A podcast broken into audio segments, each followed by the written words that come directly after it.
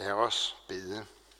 Og Gud og far, vi takker dig for denne dag. Tak for livet, du har givet os, og for alle gode gaver, som du skænker os. Tak, at vi må samles her for at lytte til dit ord, og vi beder om, at du også vil være her med din hellige ånd og tale til os. Amen. Det er det hellige evangelium, skriver evangelisten Lukas.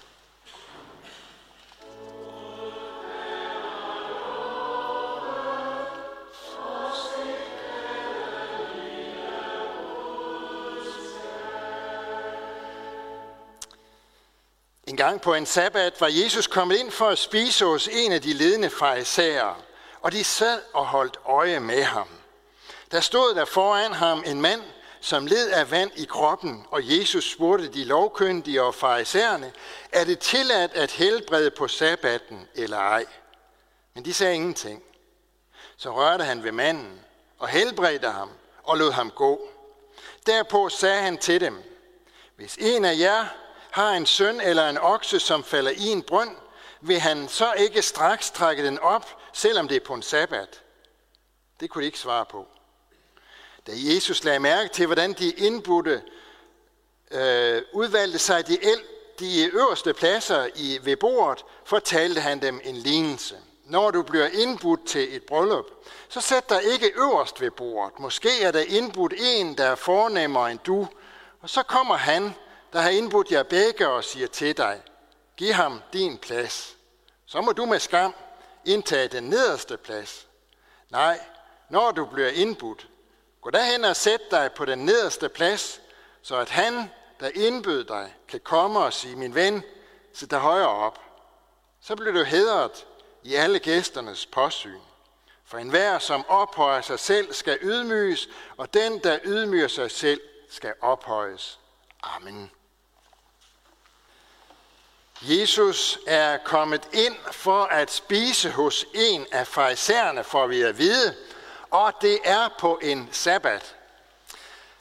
Jesus er altså blevet inviteret, om ikke på en søndagsmiddag, så øh, dog på en sabbatsmiddag. Han blev inviteret af en af farisæerne, endda en af de ledende farisæer. Og der har sikkert været inviteret en del andre også, som nu skulle have lejlighed til at være sammen med denne Jesus, som farisæerne havde så store problemer med at øh, placere og forstå og også acceptere. Vi kan vel måske sådan fornemme lidt af den stemning, der har været. Hvis vi nu tænker det som sådan en almindelig søndagsmiddag, ja, så skulle der jo spises en god middag, og alt imens, så kunne man så få sig en snak om livets store og små spørgsmål. Man kunne få drøftet og diskutere de forskellige opfattelser af tingene. Men så gælder det jo om at kende sin plads. Fordi på den ene side, så har der været lagt op til, at de nu skulle spise sammen og dermed fuldføre det, som øh, på den tid udtrykker den dybeste form for fællesskab mellem mennesker, nemlig det, at man spiser sammen. På den anden side, ja, så har stemningen ikke været helt, som den skulle være. Der har måske været en lidt trykket stemning. Og det har det, fordi farisæerne de sad og holdt øje med Jesus, for vi at vide. Det er fristende at tro, at øh, hele situationen, den ligefrem har været arrangeret på forhånd simpelthen. At Jesus slet ikke er inviteret, fordi denne ledende fariser, han ønskede hans selskab, men derimod fordi farisæerne, de ønskede at finde et eller andet, som de kunne anklage Jesus for. Det, som rumsterer i farisæerne og de lovkyndiges hoveder, det er altså ikke at lære Jesus nærmere at kende, finde ud af, hvad han er for en, hvad han står for, hvad han synes som dit og dat, og nyde måltidet sammen med ham. Men det er derimod spørgsmålet, vil Jesus gøre et eller andet, som ikke er tilladt ifølge loven, sådan så vi har noget på ham. Så har vi noget at anklage ham for. Så er det, at der sker det, at på et tidspunkt så bringes der en syg mand ind. En mand, som led af vand i kroppen. Og det groteske ved det, det er, at han bringes ikke ind og føres til Jesus, fordi de vil hjælpe manden. Det er ikke omsorg for den syge, at de kommer med ham til Jesus. Nej, det er netop i deres hien og i deres søgen efter at finde noget at anklage Jesus for, fordi det er jo sabbat. Og på sabbaten, der må der ikke udføres noget arbejde. Så de lurer simpelthen på, om de kan lokke Jesus i en fælde. Nu sker der så det helt uventede, at Jesus stiller dem et spørgsmål. Han vil gerne have at vide, om det er tilladt at helbrede på sabbaten eller ej. Pinligt spørgsmål.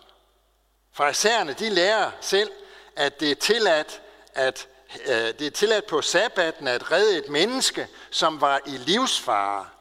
Men det er jo sådan set ikke øh, helt situationen her. Jesus han bringer dem tydeligvis i forlegenhed. Svarer de ja til Jesus spørgsmål, så kunne de altså ikke dømme ham for det, som han havde gjort. Svarer de nej, jamen så ville det være det samme som give udtryk for, at de jo ikke havde medlidenhed med den her syge mand. Altså vælger de tavsheden, den letteste løsning. Men Jesus svarer dem selv. Han svarer gennem handling. Naturligvis er sabbaten til for menneskets skyld og ikke omvendt.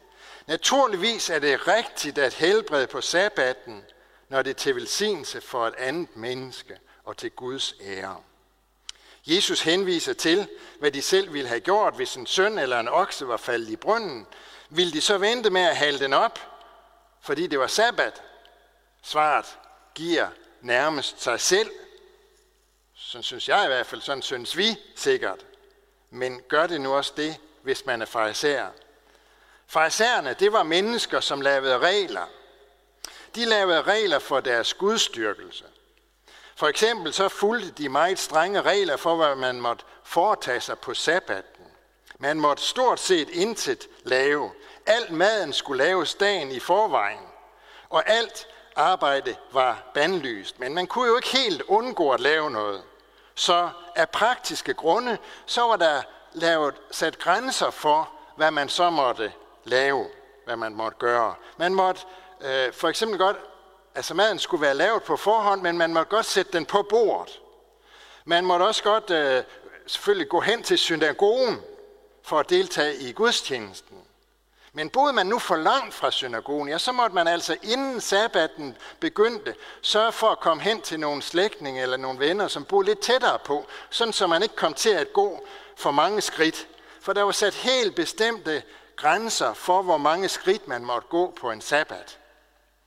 På den måde var budet om at hvile på den syvende dag, som jo skulle være til gavn for mennesker. En hjælp til, at alle fik en arbejdsfri dag om ugen. På den måde var det bud gået hen og blevet til en plage, som det var vanskeligt at finde ud af, hvordan man kunne overholde alle de her øh, regler og altså menneskeregler og påbud, som var kommet til. For farisæerne, de forstod nemlig ikke, at hviledagen, det var Guds gave til mennesker. Mange forstår det heller ikke i dag. Og så bliver det diskuteret, om man nu må slå græsplæne om søndagen, eller om man må hænge vasketøj op, og så videre, og så videre. Indimellem så bliver det så ovenikøbet brugt til at dunke hinanden oven i hovedet med. Sådan skal du gøre, og sådan der må du i hvert fald ikke gøre om søndagen.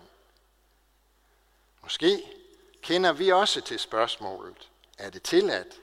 Både hvad angår øh, hviledagen, men ikke bare det. Også når det drejer sig om det kristne liv i det hele taget.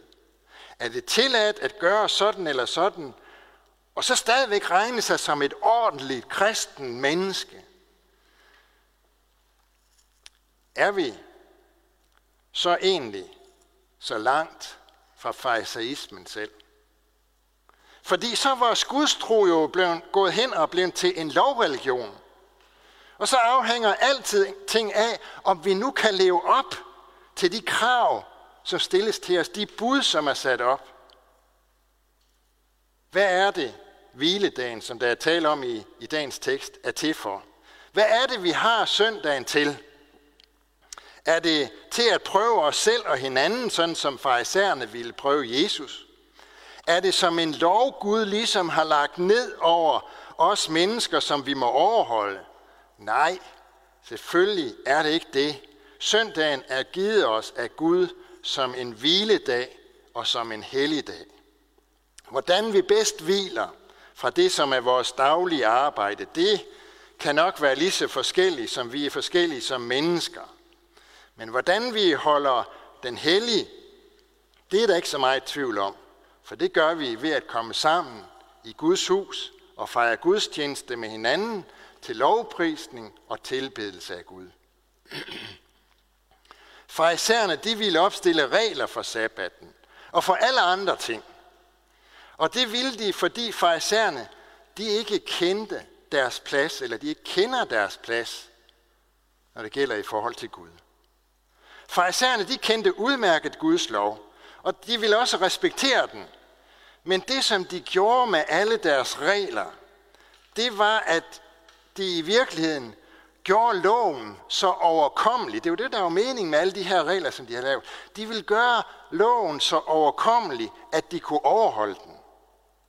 De gjorde Guds lov menneskelig. Og faktisk så er Guds lov ikke menneskelig. For det, som Guds lov skal, det er at vise os mennesker, at vi er syndere, som netop ikke formår at overholde loven. For farisæerne, der var tanken om arvesynden, altså det, at vi er født som syndere, der var den tanke uantagelig. De kunne ikke acceptere dette, at mennesket i bund og grund er en synder, som på alle måder overtræder Guds lov og handler imod Guds vilje. Og det er også svært. De kan ikke acceptere, at synden i mennesket, det er simpelthen noget gennemgribende, og ikke bare en svaghed, som kommer til udtryk igennem tilfældige handlinger og fejltrin, som man så kan gå til kamp imod og forsøge at rette op på. Farisæerne de lærte, at vi mennesker har en fri vilje, som er lagt ind i vores sind af Gud.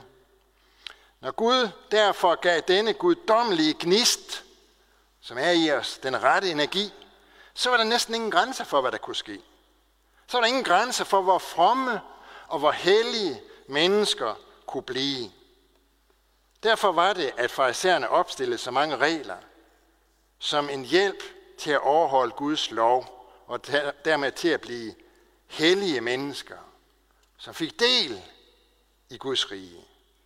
Derfor var det også sådan, at en frelser for farisæerne, det var noget fuldstændig uforståeligt. Hvad skulle man med sådan en? Det var jo snyd med sådan en. Det, som det galt om, det var bare at gå til kamp mod synden. Og jo mere man vandt sejr i denne kamp, jo højere rykkede man ligesom op i Guds rige. Jo nærmere kom man Gud, jo, mere, jo flere fristelser man overvandt, jo nærmere kom du Gud. Hvordan er det, mennesker tænker om den slags ting i dag? Er det, ikke, er det egentlig ikke meget lige den tankegang, som farisæerne havde? Vi er jo egentlig gode nok på bunden. Det drejer sig bare om, at vi får de rette impulser, og det kom, så, sådan så det kan komme frem i lyset. Er det ikke det, som er den udbredte opland, opfattelse blandt nutidens mennesker? Og hvad med os selv?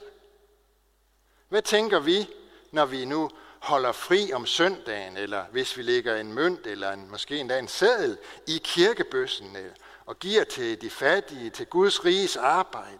Eller når vi øver næstekærlighed over for et andet menneske? Melder der sig ikke let den her tanke, at når alt kommer til alt, jamen så står det da ikke så slemt til med os og vores gudstyrkelse. Det er bare så ærgerligt, at vi til sidst, så tit bliver overmandet af synden og falder i fristelse. Det er det, der er. Men det må vi kæmpe med.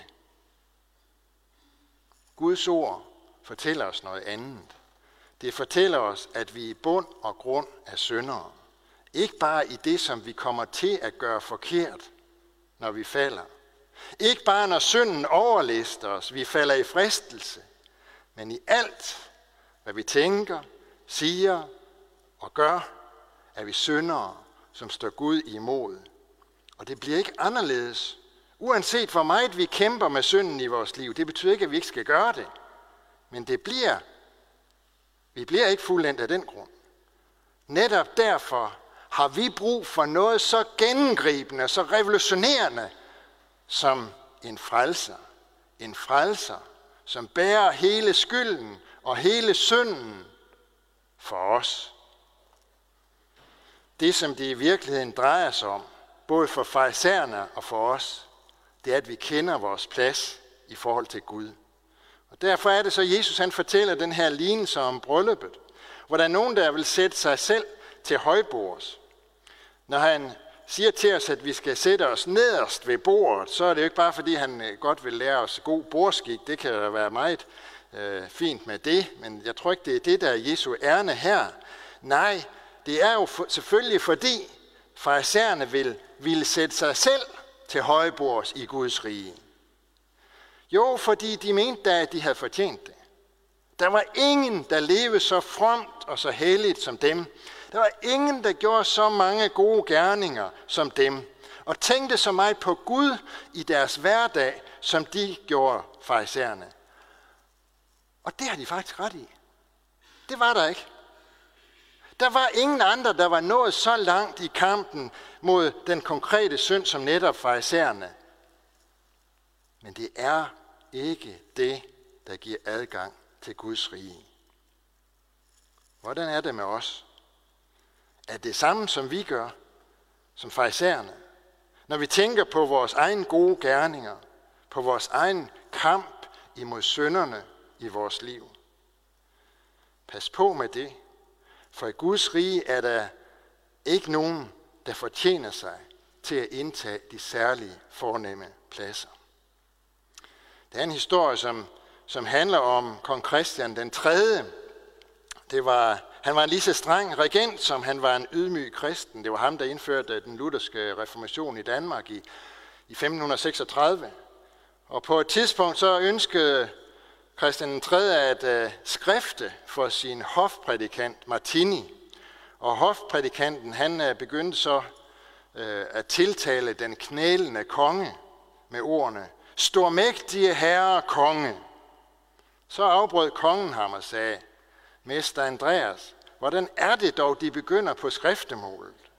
Jeg knæler her som en sønder for Gud, så må de da tale til mig som en kristig tjener til sit barn.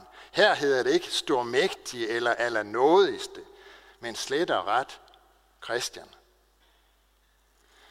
Så det var jo sådan set en konge, som vidste, hvad ydmyghed var. Det var en konge, som kendte sin plads i forhold til Gud. For i Guds rige er vi alle lige. Lige ringe, lige uværdige, når der ses på, hvad vi kan gøre og hvordan vi lever. Men i Kristus og ved troen på ham, lige værdige. Lige værdige til at gå ind i Guds rige, og lige værdige til at placeres på de fornemme pladser. For han er den frelser, som ikke bare lapper på vores synd og udfylder de huller, som måtte være rundt omkring, men som selv bærer hele straffen for, for synden og tager skylden for den. Derfor er han også den frelser, som er værd at tro på og holde sig til, fordi han fører os igennem det helt og fuld frelse, og fordi han ophøjer os ved at ydmyge sig selv. Amen.